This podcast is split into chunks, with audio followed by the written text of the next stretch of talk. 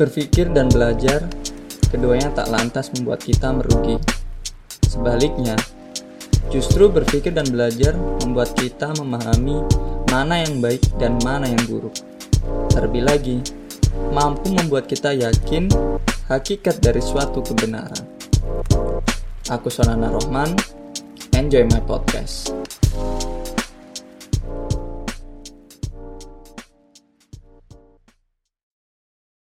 Assalamualaikum warahmatullahi wabarakatuh. Selamat datang di podcast Sona Mikir bareng aku sendiri Sona. Well, uh, gimana kabar teman-teman sekalian? Semoga baik-baik aja ya. Tak henti-hentinya aku menyampaikan uh, bahwasanya bagi teman-teman yang lagi kesusahan saat ini, lagi ada masalah, semoga aku doa ini semoga cepat terselesaikan, cepat apa ya kalau sakit ya cepat sembuh gitu kan. Kalau emang lagi kesusahan uh, belajar lagi susah gitu kan kerja juga lagi susah semoga permasalahan itu segera terselesaikan lah ya. Bagi uh, kalian yang merasa fine fine aja atau bahkan everything goes well ya semoga menjadi lebih baik lagi dan nggak takabur lah ibaratnya nggak lupa dengan uh, apa yang telah terlewatkan apa yang udah terjadi dan apa yang mestinya diingat itu tetap ada nggak sampai lupa. Uh, episode kali ini bakal ngebahas tentang ya belajar ya. Tapi belajar through going abroad gitu. So we're gonna talk about learning through going abroad. Uh, dan ini based on my experience. I highly recommend you to have an experience uh, going abroad. Jadi emang berdasarkan pengalamanku pribadi apa yang sudah aku rasakan dan emang banyak hal yang bisa dipelajari ketika kita itu pergi ke luar negeri ya. And then mungkin teman-teman bakal bingung juga nih di masa pandemi kayak gini di mana kondisi ketika berpergian itu agak susah gitu kan butuh budget yang tinggi gitu kan. Dan protokol yang ataupun prosedur yang mungkin lebih ribet gitu kan kok malah nyaranin ke luar negeri gitu Uh, dan bahkan untuk bisa keluar negeri saat ini juga agak repot juga kan. Bahkan uh, banyak yang belum bisa gitu. Maksudnya karena emang uh, peraturan di negara lain itu bahkan negara sendiri juga belum membolehkan lah ya untuk adanya berpergian ke luar negeri dalam hal uh, entertainment mungkin. Tapi kalau semisal apa ya kerja kayak gitu insya Allah sih ada dengan konteks tertentu. Terus belajar juga studi gitu kan. Kayaknya bisa dengan apa ya izin yang mungkin ya lebih ribet daripada umumnya gitu. Tapi kalau semisal untuk sekedar traveling sih untuk luar negeri saat ini juga agak repot ya. Maksudnya hampir banyak negara itu belum mengizinkan gitu loh. Ada warga negara asing uh, masuk ke negaranya gitu.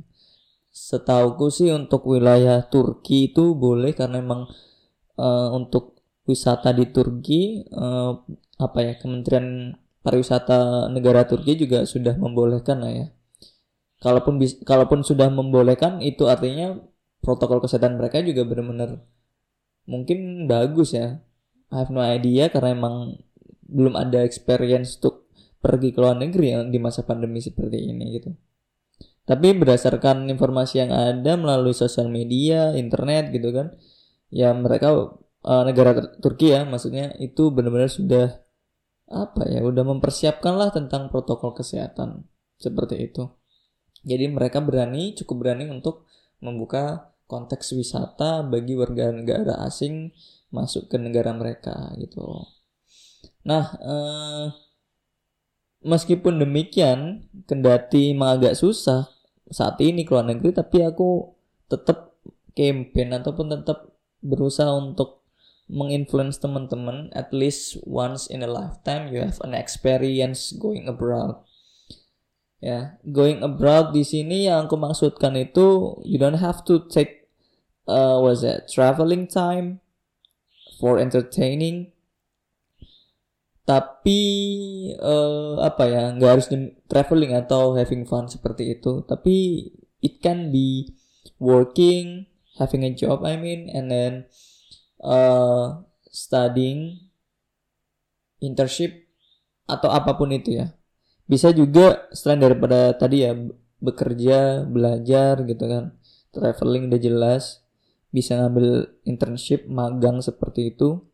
Atau teman-teman emang uh, apa ikut suatu program seperti volunteering gitu kan ataupun program-program yang lain ya sejenis gitu. Uh, ataupun yang apa ya belajar ibaratnya kayak ini belajar tapi short term gitu loh. Jadi emang kayak short term learning gitu program untuk luar negeri gitu kan. Terus ada mungkin juga uh, apa ya jadi kayak ke luar negeri itu tapi emang uh, exchange culture atau apa program-program demikian kan banyak juga. Ataupun bahkan teman-teman berkelana aja gitu Ih, pokoknya ke luar negeri nggak nggak tentu arah yang penting berkelana ke luar negeri. Apa pun itu going abroadnya. Yang jelas I highly recommend untuk melakukan uh, kegiatan ke luar negerinya gitu apa pun itu ya.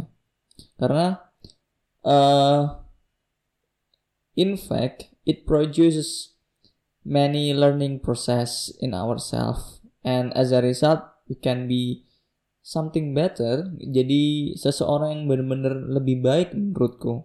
Karena belajar ke luar negeri itu akan sorry pergi ke luar negeri itu akan menawarkan banyak hal which is out of the box gitu Um, bagi yang sudah pernah ke luar negeri mungkin teman-teman udah tahu gitu gimana experience-nya gitu gimana sih uh, dampak dari keluar negeri itu seperti apa gitu loh.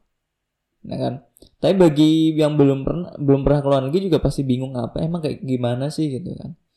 Nah mungkin episode kali ini emang apa ya lebih match ataupun lebih ngeklik kepada yang belum pernah keluar negeri ya gitu. Tapi bagi yang udah pernah keluar negeri ya aku ingetin ya bahwasanya pengaruhilah orang-orang di sekitarmu untuk uh, melakukan hal yang sama seperti halnya kamu gitu kan. Tapi nggak sama persis ya at least itu ya keluar negeri apa pun itu. Nggak juga pergi ke luar negeri terus apa jadi teroris atau apa enggak gitu kan. Ataupun gembel di sana bagi malu-maluin negara enggak gitu kan. Tapi sesuatu yang baik melakukan perjalanan untuk kebaikan intinya seperti itu.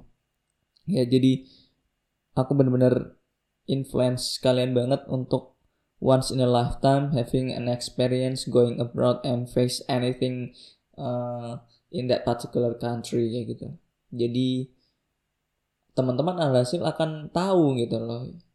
Something that you never know before from your life. Seperti itu sih intinya.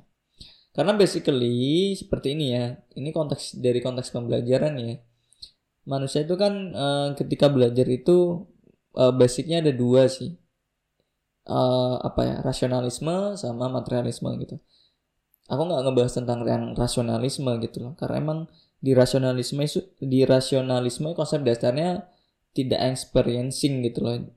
Tapi berpikir observing dari uh, apa ya suatu fakta-fakta yang ada suatu pengetahuan-pengetahuan yang sudah ada gitu kan atau insight-insight yang ada gitu dan tanpa harus mengalami secara langsung dia pun bisa uh, membuat suatu hipotesis kong bahkan bisa concluding gitu loh menyimpulkan dan membentuk suatu pengetahuan baru untuk dirinya sendiri gitu. Sementara kalau yang materialisme itu you need to face it gitu loh directly. So it means that uh, learning by experiencing learning by doing ketika kita berbicara tentang materialisme. Dan ini hal yang aku tekankan saat pembahasan ini gitu loh.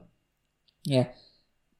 Karena basically manusia itu adalah makhluk mat materialisme gitu kan di mana maksudnya materialisme itu tidak yang materi yang ini ya uh, duit aja pikirannya enggak enggak seperti itu. Itu salah satu sih emang dampak dari perubahan atau perkembangan konteks materialisme gitu. Tapi maksudnya di dalam materialisme ini di dalam ruang lingkup belajar adalah manusia itu uh, butuh yang namanya mengalami secara langsung gitu. Itu yang dikatakan konteks materialisme. Karena materialisme uh, dalam konteks pembelajaran itu adalah mengandalkan yang namanya experience atau pengalaman. Nah, bagaimana mendapatkan suatu pengalaman?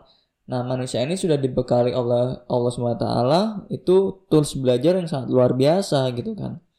terus belajarnya apa nih atau alat-alat belajar dari manusia dari konteks pembelajaran materialisme ini apa adalah common sense manusia atau indera uh, manusia ini gitu panca indera gitu loh indera penglihatan penciuman per perasa peraba gitu kan pendengaran itu adalah semuanya alat dan itu gratis kan yang diberikan oleh Allah SWT untuk manusia gitu loh. Ya kan? Dan seyogianya memang kita perlu untuk memaksimalkan alat yang ada gitu loh. Sehingga ketika kita uh, apa menggunakan common sense kita atau paca indera kita itu kita bisa merasakan secara langsung nah merasakan tersebut yang dinamakan suatu pengalaman informasi-informasi yang ada uh, yang diserap melalui panca indera kita itu akan dikelola oleh otak kita menjadi suatu informasi-informasi gitu kan dan akhirnya menjadi suatu pengetahuan terhadap kita.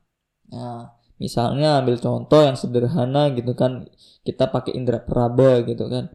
Oh, ternyata es itu dingin. Bagaimana kita tahu? Ya, kita pegang kan gitu. Oh, ternyata emang dingin. Ada sensasi-sensasi dingin ya, yang mana itu dirasakan oleh saraf uh, dalam tubuh kita dan itu langsung diterjemahkan ke otak kita gitu loh.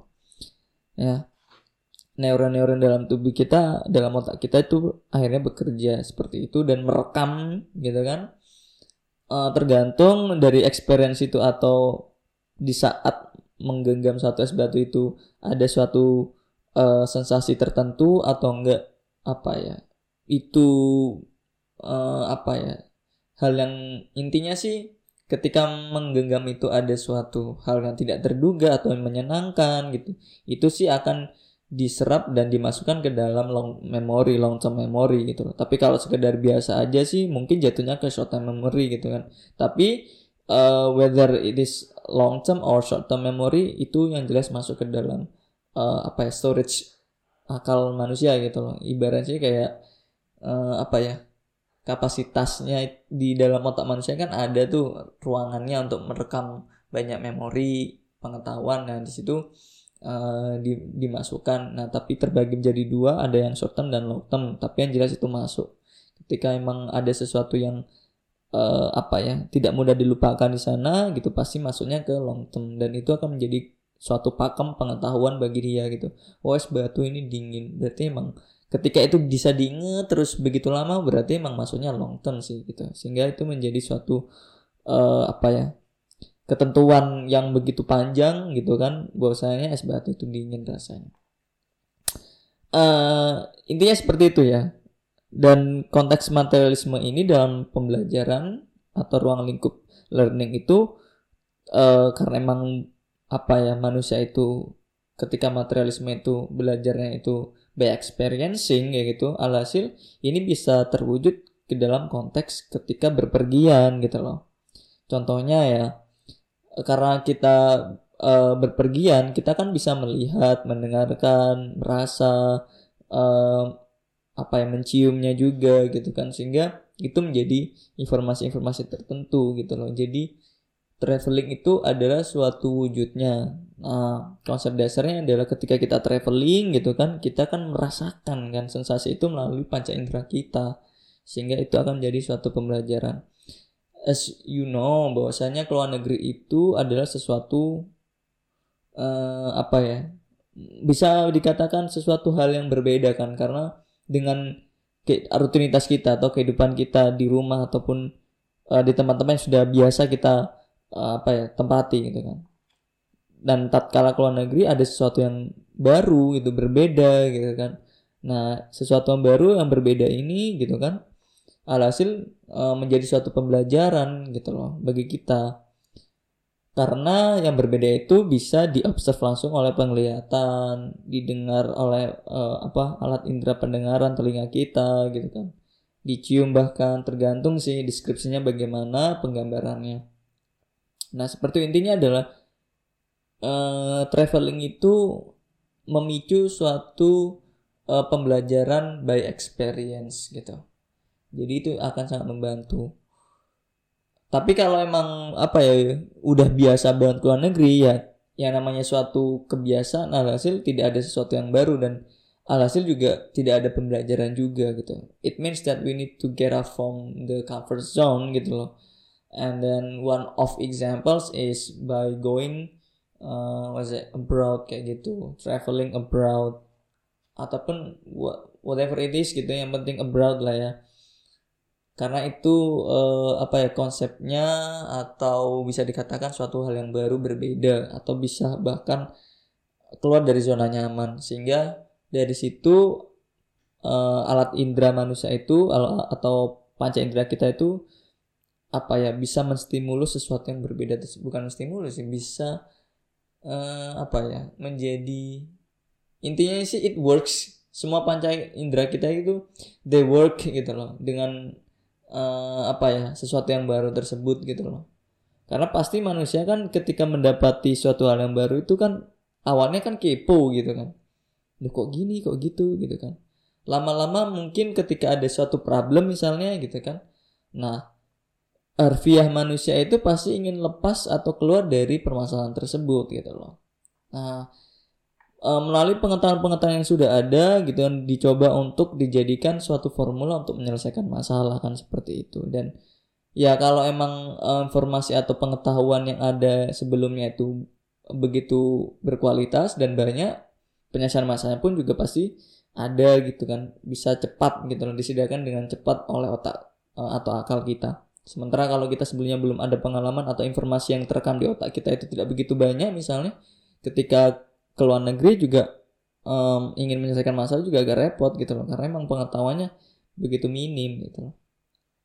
Soal hasil sih uh, bisa dijadikan ketika luar negeri itu adalah amunisi untuk pengetahuan sehingga Eh, ketika mendapati suatu permasalahan di mana pun itu ya kita pun bisa gitu loh. Misalnya permasalahan tentang adaptasi gitu kan. Karena kita sudah memiliki pengalaman ke luar negeri gitu kan dengan sesuatu yang berbeda uh, completely different lah dari aspek apa pun ya kita bisa menjadikan pengetahuan ketika lo, ke luar negeri tersebut sebagai uh, apa ya solusi permasalahan ketika dihadapkan dengan yang namanya uh, adaptasi atau survival gitu. Nah, itu sih jadi bahan atau formula lah ibaratnya gitu kan untuk menyelesaikan suatu masalah. Nah, itu contohnya manfaat dari yang namanya pergi ke luar negeri. Ya. Jadi uh, learningnya itu ketika ke luar negeri itu adalah by experiencing kan. Karena manusia ini manusia yang materialis gitu belajarnya dari experience ya dan sekali lagi sih emang ke luar negeri tidak melulu harus belajar ya dan kerja gitu bisa juga traveling biasa berkelana internship dan juga ngambil volunteering atau enggak program-program pertukaran apa pun itu ya. Dan ya teman-teman harus ketahui bahwasanya nggak melulu harus banyak duitnya gitu loh.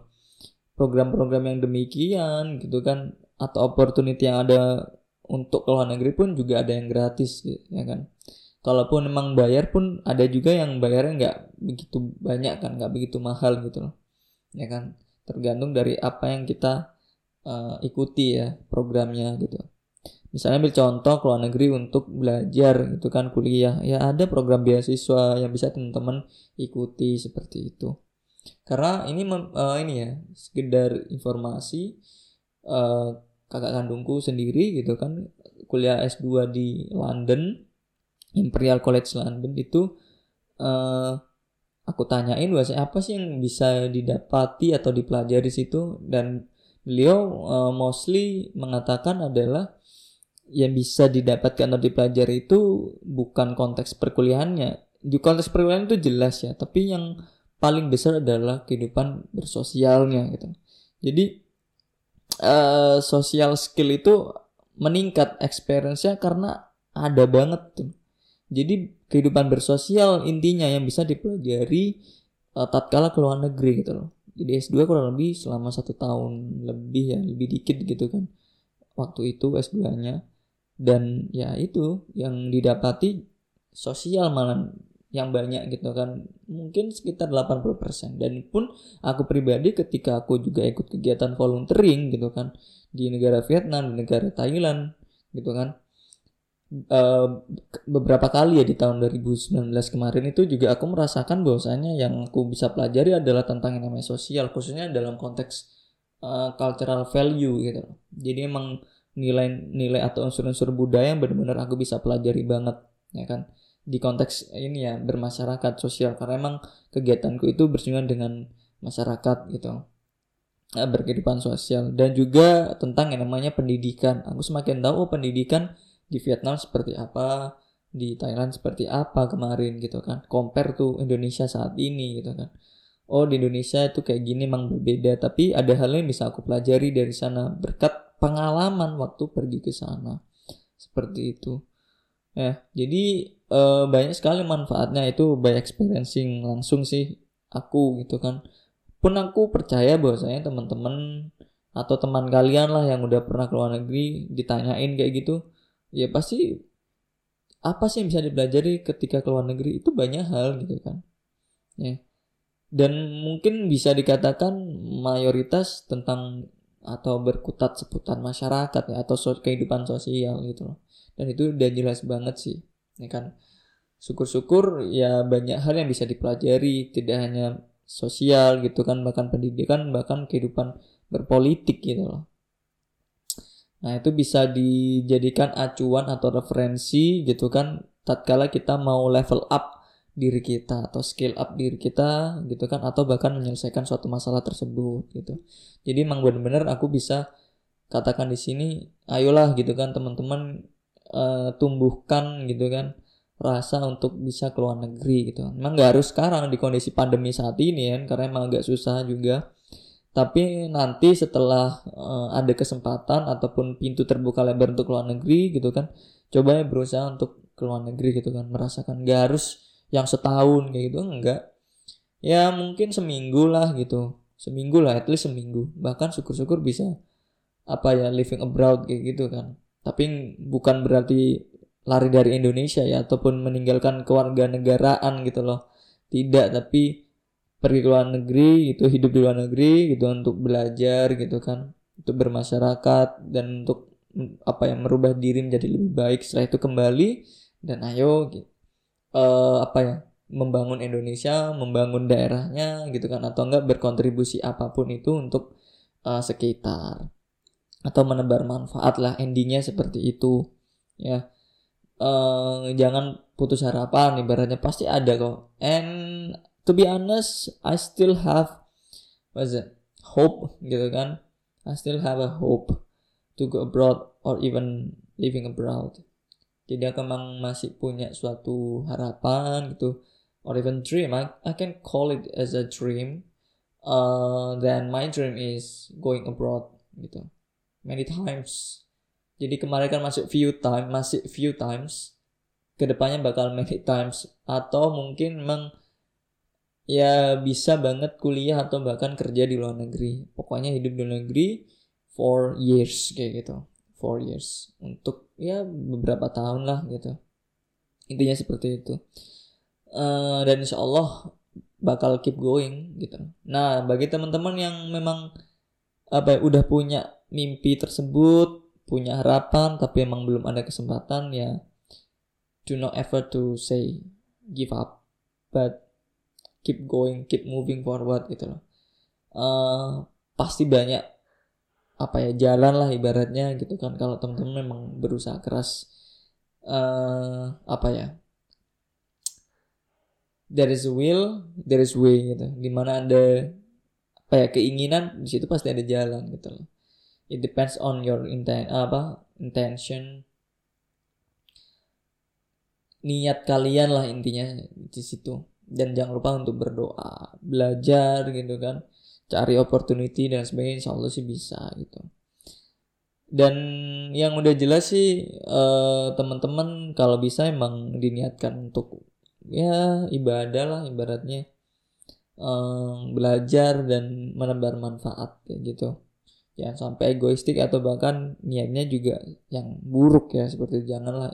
Tapi aku percaya teman-teman gak demikian kok ya uh, belajar lah intinya sih di sana itu banyak hal pembelajaran intinya ambil contoh ya ketika di Thailand seperti tahun 2019 kemarin aku waktu volunteering program itu adalah salah satunya emang aku udah bilang adalah tentang culture dan tentang yang namanya uh, pendidikan ya. Tapi secara spesifik aku bisa sampaikan di sini bahwasanya ketika di Thailand kemarin itu uh, budaya mereka gitu kan emang tidak benar-benar berbeda jauh dari yang namanya Indonesia ya gitu kan.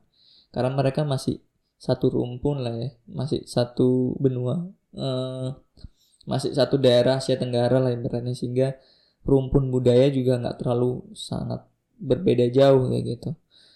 Uh, tata cara mereka dalam konteks uh, kesopanan itu masih ya secara value sama ya tapi emang uh, teknis atau ritualnya itu berbeda gitu kan. Dan mereka benar-benar toleransi uh, tentang yang namanya agama juga gitu kan. Ketika udah dijelaskan gitu kan ya mereka insya Allah tahu gitu loh. Dan misalnya ambil contoh tentang makanan juga di mana I cannot eat pork gitu kan or anything that relates to a pork itself gitu kan karena itu haram gitu kan mereka dan mereka sudah dijelaskan dan mereka langsung ngeklik gitu oh iya gitu. Dan mereka tidak akan menyinggung itu sama sekali atau bahkan ketika makan juga bakal mereka kasih tahu oh ini yang bisa dimakan dan mana yang tidak bisa dimakan oleh uh, muslim kayak gitu loh. Dan mereka udah tahu dan ketika kita meng, udah saatnya uh, ibadah sholat seperti itu dan mereka juga toleransi. Oke okay, bahkan disediakan tempat kayak gitu untuk kita uh, apa muslim untuk yang namanya sholat seperti itu. Dan mereka tidak ganggu sama sekali gitu loh. Seperti itu. Dan mereka juga bahkan uh, apa ya kepo juga seperti apa. Dan nah di situlah uh, apa ya kita menjelaskan ketika mereka bertanya seperti itu. Jadi emang uh, mereka itu intinya toleransi terhadap minoritas gitu. Di tempatku yang kemarin ya kurang tahu juga kan uh, di tempat yang lain gitu kan bahwasanya barangkali ada yang nggak toleransi. Tapi aku nggak tahu di situ uh, tapi yang jelas pengalamanku pribadi secara subjektivitas yang tinggi ini adalah orang orang-orang yang aku temui ketika di Thailand kemarin sih mereka juga toleransi gitu seperti itu. Dan ya syukur alhamdulillah everything apa ya was going well at that time. Dan no problem sih.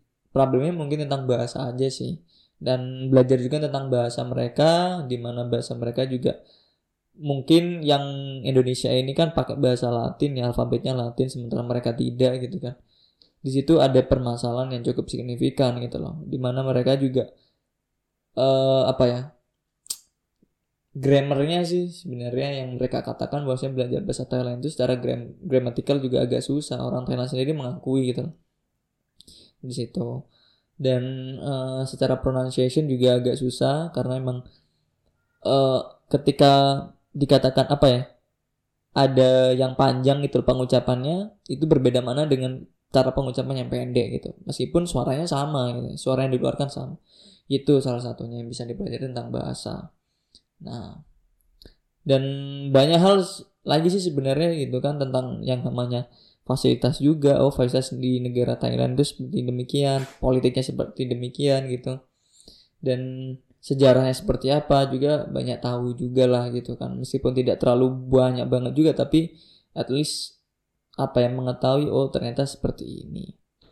Itulah uh, yang bisa dipelajari. Sebenarnya nggak hanya itu ya uh, manfaat juga ketika kita going abroad itu adalah yang namanya bisa mengetahui uh, apa ya batasan di, diri sendiri. Artinya kita semakin tahu tentang diri kita gitu loh. Karena di luar negeri itu you're gonna face many problems and many difficulties and many different things okay from the previous life in your uh, current uh, apa ya situasi gitu kan.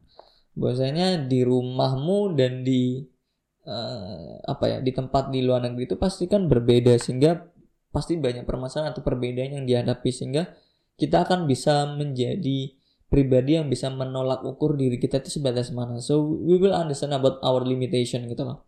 Oh ternyata aku hanya sejauh ini. Ternyata aku cuma tahu ini dan tahu itu gitu kan. Dan ternyata aku nggak banyak tahu gitu. Akan semakin aware terhadap hal itu sehingga kita akan tahu oh diri kita itu seperti ini loh pribadi seperti ini tatkala dihadapkan dengan yang namanya masalah dan perbedaan gitu. Karena kita uh, apa ya ambil contoh perbedaan yang ada ya tentang budaya misalnya. Kita akan lebih tahu oh ternyata budayaku seperti ini dan budaya mereka seperti demikian. Uh, dampak dari kita mengetahui demikian dan benar-benar merasakan secara langsung by experience kita artinya uh, lebih endingnya lebih toleransi karena kita tahu gitu dan kita benar-benar merasakan gitu ya kan? Orang yang mengolok-ngolok budaya lain itu adalah orang-orang tidak mengetahui atau tidak merasakan begitu mendalam tentang budaya lain gitu. Nah, apa sih ini uh, negara A gitu kan? Kok aneh banget kayak gini. Orang yang mengatakan demikian itu orang yang nggak tahu banget tentang negara A atau budaya A tersebut gitu. Ya kan? Jadi kalau kita emang benar-benar tahu banget dan benar-benar merasakan secara mendalam tentang budaya tersebut, kita nggak akan pernah mengolok-olok deh. Artinya kita toleransi terhadap terhadap itu semua. Toleransi itu artinya kita kita uh, apa ya menerima perbedaan apa yang ada meskipun kita tidak menyepakati atau tidak setuju atau tidak membenarkan itu. Hanya menerima tapi tidak menyetujui. Misalnya ambil contoh toleransi agama. Aku muslim dan ada orang lain yang uh, eh, non muslim gitu kan. Ya otomatis aku nggak setuju dengan agamanya kan, tidak membenarkan gitu. Tapi aku menerima adanya uh, apa uh, tentang agama yang lain tersebut non muslim tersebut gitu loh. Meskipun aku tidak benar-benar uh, apa menyetujuinya gitu. At least menerima itu udah dikatakan toleransi. Nah kasusnya sama ketika kita ke luar negeri gitu loh. Karena kita menghadapi banyak perbedaan dan mengetahuinya seperti apa alhasil kita bisa menjadi pribadi yang lebih toleransi terhadap perbedaan. Dan itu baik banget gitu loh. Di mana di Indonesia sendiri masyarakatnya kan adalah multikulturalisme gitu loh. Banyak sekali budaya yang ada gitu. Kalau kita nggak memupuk atau membuat diri kita itu aware dengan yang namanya toleransi ya pasti banyak kerusuhan eh, antar masyarakat kerusuhan karena berlatar belakang perbedaan budaya pendapat ideologi bahkan seperti itu. Dan itu sangat buruk gitu loh. Ya mestinya kita harus toleransi lah gitu. Itu udah seyogyanya karena kita jangankan yang beda budaya beda rumah aja terkadang ada perselisihan pandangan kan gitu loh. Nah kalau kita nggak toleransi pasti timbul perpecahan gitu kan permusuhan dan lain sebagainya. Jadi untuk meminam, meminam apa ya, meminimalisir atau bahkan menghilangkan uh, apa yang namanya permusuhan gitu. Perbedaan itu jelas ada ya. Jadi kita tidak bisa atau nggak sepatutnya menghilangkan perbedaan gitu. Justru dengan adanya perbedaan kita semakin bisa lebih baik gitu loh. Tapi yang kita harus aware di sini adalah menghilangkan yang namanya permusuhannya gitu loh, perselisihannya. Ya. Dengan cara apa? Ya kita lebih merasakan yang namanya perbedaan dan kita benar-benar harus belajar tentang yang namanya toleransi tersebut. Ya. Selain daripada kita mengetahui diri sendiri, kemampuan kita seperti apa gitu kan karena memang ada perbedaan sehingga kita mesti belajar bagaimana menghadapi itu yang jatuhnya masuk ke ranah toleransi, kita akan lebih mengetahui tentang nama, yang namanya apa ini ya, uh, networking kita. Uh, di mana ketika keluar negeri kita akan sangat sedikit sekali orang yang bisa kita andalkan, ya kan? Dan jatuhnya ketika keluar negeri kita depends on ourselves, benar-benar depends on ourselves gitu loh, tidak mengandalkan orang lain. Tapi uh, semakin kita yang namanya ke luar negeri itu kita akan mendapati network yang benar-benar luar biasa. Maksudnya di sini uh, ketika menghadapi ataupun apa ya uh, ke luar negeri lah ya dan kita merasakan yang namanya suatu perbedaan dan permasalahan muncul gitu kan. Kita kan mengandalkan diri sendiri. Tapi uh, tatkala kita bertemu dengan orang yang uh, apa ya ada satu kesamaan dalam arti mungkin negara sama-sama ketemu orang Indonesia gitu kan. Uh, networking kita dengan orang tersebut atau sense terhadap orang tersebut itu akan semakin mendalam gitu. Ya kan semakin erat karena emang uh sama-sama orang Indonesia nih gitu kan. Ibaratnya sih ukuahnya itu tinggi banget gitu rasa persaudaraannya tinggi banget jatuhnya seperti itu sih ya kan uh, tidak hanya ur tidak hanya urusan ukuah Islamia aja ya. Jadi ukuah uh, yang namanya persaudaraan antar umat Islam jadi sama-sama agama gitu kan. Enggak tapi ukuah dalam artian di sini adalah karena persaudaraan sama-sama dari daerah yang sama gitu negara yang sama atau bahkan sama-sama memiliki rasa kemanusiaan yang sama. Itu juga dikatakan ukuah gitu kan persaudaraan. Jadi luas uh, konteks dari ukuah tersebut ya kan. Dan itu bisa kita jadikan suatu uh, pemicu bahwasanya networking itu akan semakin mendalam ya kan itu kalau dengan sesama uh, warga negara ya kan tapi bisa juga networking di sini uh, ketika keluar negeri kita semakin broaden our horizon, uh, horizon and then broaden our networking gitu loh. Networking kita akan jauh lebih luas lagi karena kita bertemu dengan orang luar negeri gitu kan. Bahkan bisa dikatakan networking kita itu lebih global, lebih internasional gitu. Karena ya itu tadi ya, kita uh, berteman dengan orang luar negeri. Emang semestinya sih ketika kita keluar negeri ketika kita keluar negeri apa pun itu uh, apa latar belakangnya dalam arti di sini entah itu bekerja belajar dan sebagainya ya seyogyanya kita emang harus berteman ya karena kita harus bersosial intinya makhluk uh, sorry manusia sendiri kan adalah makhluk sosial jadi ya Allah udah apa ya membuat kita berbeda-beda gitu kan Allah menciptakan manusia itu laki-laki perempuan bersuku-suku gitu kan berbeda uh, budaya dan berbeda yang namanya negara itu agar kita saling mengenal gitu kan. Nah, emang udah konteksnya wajib mutlak itu uh, apa ya kita bersosial gitu kan. Sehingga tidak harus negara yang sama kita bersosialnya, tapi berbeda ras, berbeda suku, berbeda negara, bahkan agama kita mesti berteman, berkawan gitu, kita saling mengenal. Nah, di saat kita saling mengenal, networking kita semakin luas kan gitu. Ketika uh, apa ya pertemanan kita atau persaudaraan kita itu semakin luas gitu kan berkehidupan sosial kita semakin luas insya Allah sih pintu rezeki juga akan uh, apa ya dibukakan gitu loh. Karena kita semakin banyak bersil bersilaturahmi dengan sesama kita kan. Kalau kita banyak silaturahmi juga insya Allah uh, apa ya uh, pintu rezeki juga terbuka lebar untuk kita. Asalkan kita juga memuliakan uh, sesama kita gitu loh. Ya. Jadi networknya akan semakin luas ketika kita ke luar negeri. Skill kita juga pasti akan bertambah karena bersinggungan dengan yang namanya uh, ini ya berkehidupan sosial. Jadi sosial skill kita gitu loh.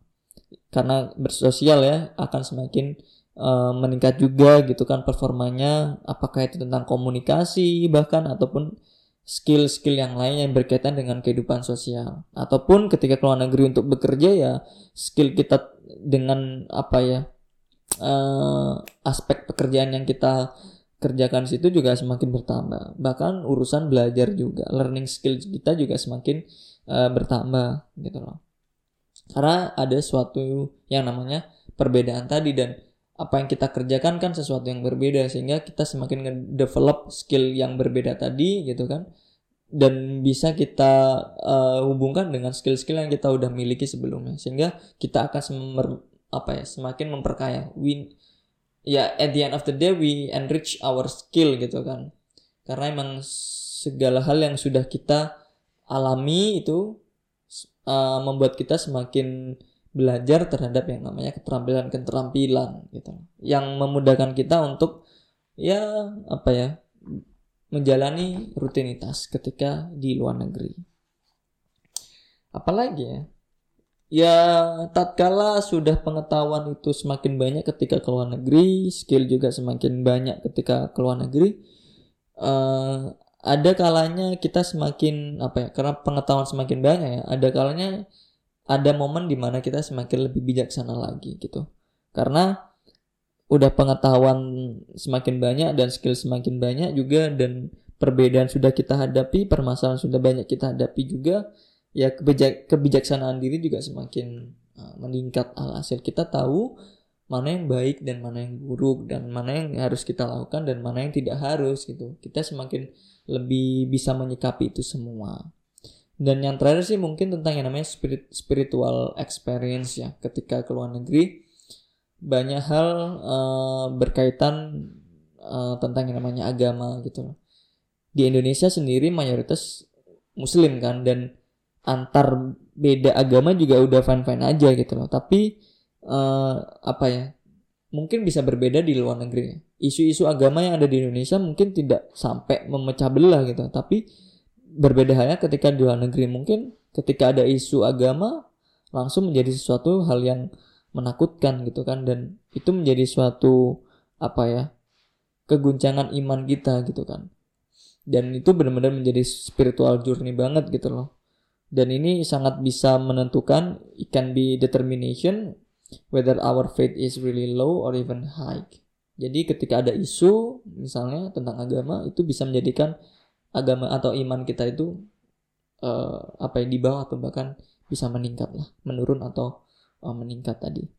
Nah itu benar-benar apa ya menjadi hal yang luar biasa bagiku karena emang ambil contoh ketika ke luar negeri sebelumnya di Indonesia aman-aman aja perihal makanan uh, halal kan gitu. Tapi di luar negeri itu menjadi concern utama gitu dan kita nggak bisa benar-benar asal untuk makan gitu. Karena emang apa ya ya sebagaimana muslim yang taat kita harus benar-benar memperhatikan perihal makanan kan. Itu hal yang sederhana gitu loh. Nggak bisa kita asal makan gitu.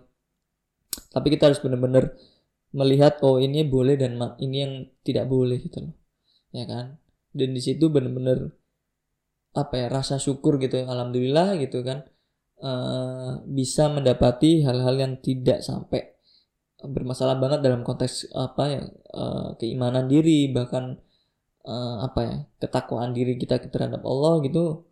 Pada waktu itu aku benar-benar merasakan diuji banget gitu. Tapi syukur alhamdulillah bisa melalui dan nggak ada benar-benar sesuatu yang masalah banget sih seperti demikian. Dan alhasil sih ketika di luar negeri nantinya juga udah lebih tahu banget. Dan tentang yang namanya minoritas beragama di sana semakin tahu banget. Ternyata rasanya kayak gini jadi minoritas di negara orang gitu kan. Maksudnya minoritas ini ada tentang agama ya tentang Islam gitu.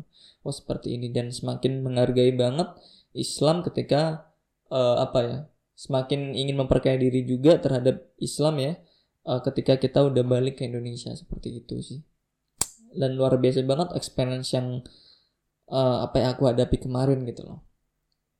Dan itu yang membuat aku ketagihan sebenarnya untuk ke luar negeri. Karena begitu banyaknya hal yang bisa dipelajari ya pengen nambah lagi gitu loh. Karena basically I'm addicted with new learning kayak gitu new learning experience karena aku ingin benar-benar mengupgrade diriku terus menerus sehingga aku butuh yang namanya belajar butuh pengalaman yang baru yang benar-benar di luar pada konteks uh, sebelumnya ya gitu loh. Intinya out of the box aku pengen going from the comfort zone kayak gitu. Karena hal-hal demikian itu bisa menjadikan diriku lebih ngebus lagi dalam konteks pengetahuan dan keimanan jelas itu dan insya Allah di kemudian hari jika emang jika emang ada waktu dan kesempatan sih bakal ke luar negeri gitu kan. Masih memupuk dalam-dalam memupuk begitu luar biasa tentang mimpiku ke luar negeri. Teman-teman sekalian apa yang aku sampaikan di sini tuh emang kayaknya apaan sih ini gitu kan.